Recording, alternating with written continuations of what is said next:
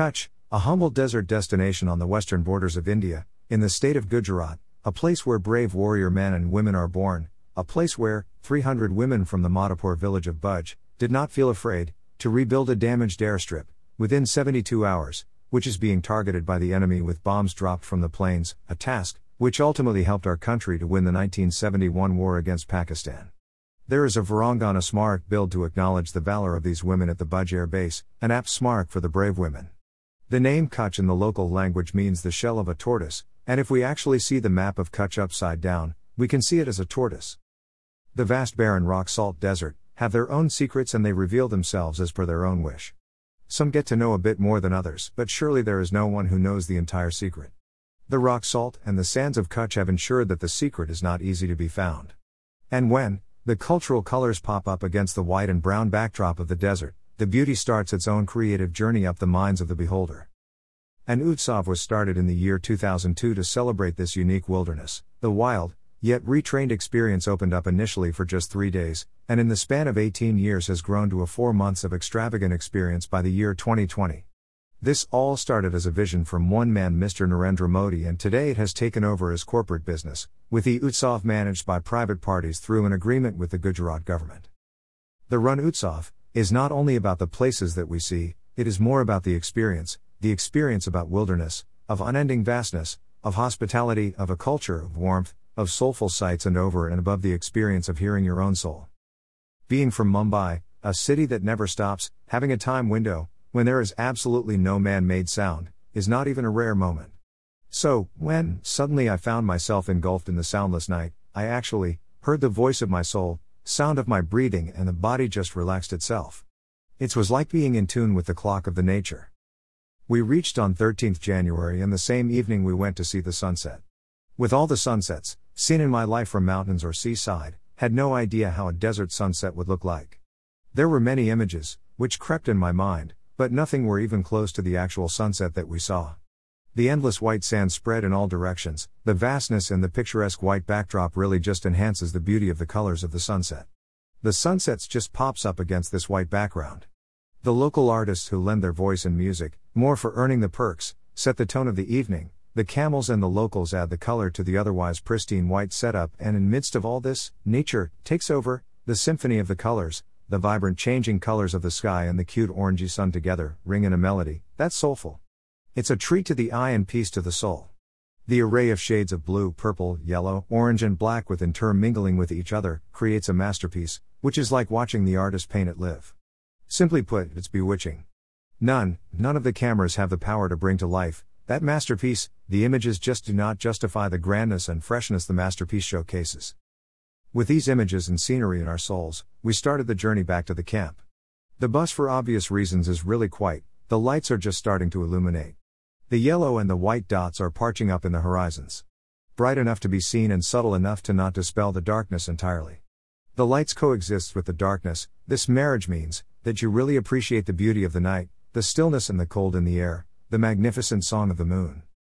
After enjoying the yummy and tasty food, a mix of the different cultures of India, we headed to the cultural show. This was a mix of songs, dances, local instrument songs, local cultural shows, and puppet show. All the artists, the local African Indian tribe, musicians were great. They were truly dedicated to their respective art. But what was the most amazing sight, if you ask me, was witnessing the moon rising. Now I admit that as I reached a day after the full moon, still the moon in all its glory and brightness was really, really a treat to behold. The desert allowing, to actually see the ascent of the moon towards its zenith. The natural night, allowing for the true colors of the moon to be seen in all its glory, the yellow, mixed with white, adding the reflecting light from the sun, was simple making us speechless. It felt like the moon was just on the earth and you could walk on it. The size of the moon was huge. Maybe the desert made it look big, but it was bigger than what we see in mountains or cities. The observatory nearby also made it easier for the enthusiasts to view the moon and the stars up close through the telescope. The sky came alive with its own version of beauty. The stars shone brighter and the moon a tad yellow, overzealous to outplay the limitless stars. But the overall sky look was out of the world. Like, the silence, the darkness, the stars, the moon, the winds, and the desert were creating a soulful music, which could only be heard by your soul. The next day, we went to see the Vijay Vilas Palace and the Mandvi private beach, which was the summer palace of Raja Jadeja and now, The palace is used by many films to shoot lavish songs. The palace does not have a real place in history, but the work is awesome and unique in its taste. The entire palace is surrounded by lush green tree cover, thereby rendering it the coolness required. Also, the memorial built for the freedom fighter Shyamaji Krishna Varma is really inspiring. The way he helped the Indian freedom fight while staying abroad and the contributions and sacrifices of the other great freedom fighters towards the freedom of our country. The private beach is a sight to soak in. With the cold sea water and the shaded sands, the environment is just perfect to relax and chill out. A perfect place to have an afternoon siesta and rejuvenate.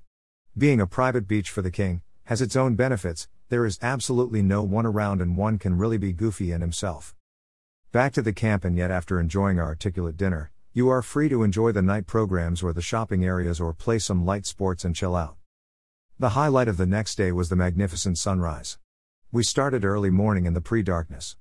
The air was chill and you could feel the cold in your guts. The orangey, red and blue hues made the horizon slowly a beautiful scene unfolding before the grand entry of the hero the sun.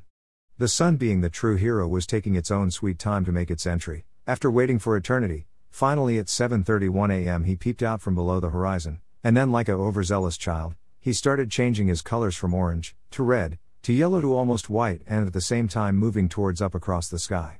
It was a marvelous, magnificent sight. It was like watching a slow fireball in process of taking a leap before showing its fierceness. Suddenly, in between taking the snaps of this nature's wonder, a startling thought hit me.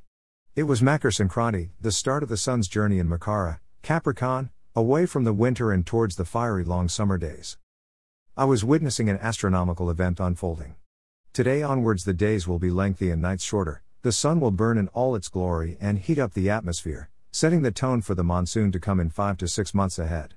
It was not only a sunrise, but a sunrise, where one solstice ends and the other begins. It was the beginning towards energy, towards heat, towards activity. I just was muted to this and will all the respect, I just prayed to the sun, to the Sankranti transition, to lend me strength to be as steady and as firm as he is to go through the cycles of ups and downs in my life. I was a prayer to the energy around and in front of me. A prayer to the ultimate illuminated star to share its energy with me. Renewed, we started the journey in silence back to the camp. The nature made us stop our clutter and introspect. The nature has its way to make us feel humble. Science may give us the answers, but nature gives us the humbleness required to be one with itself.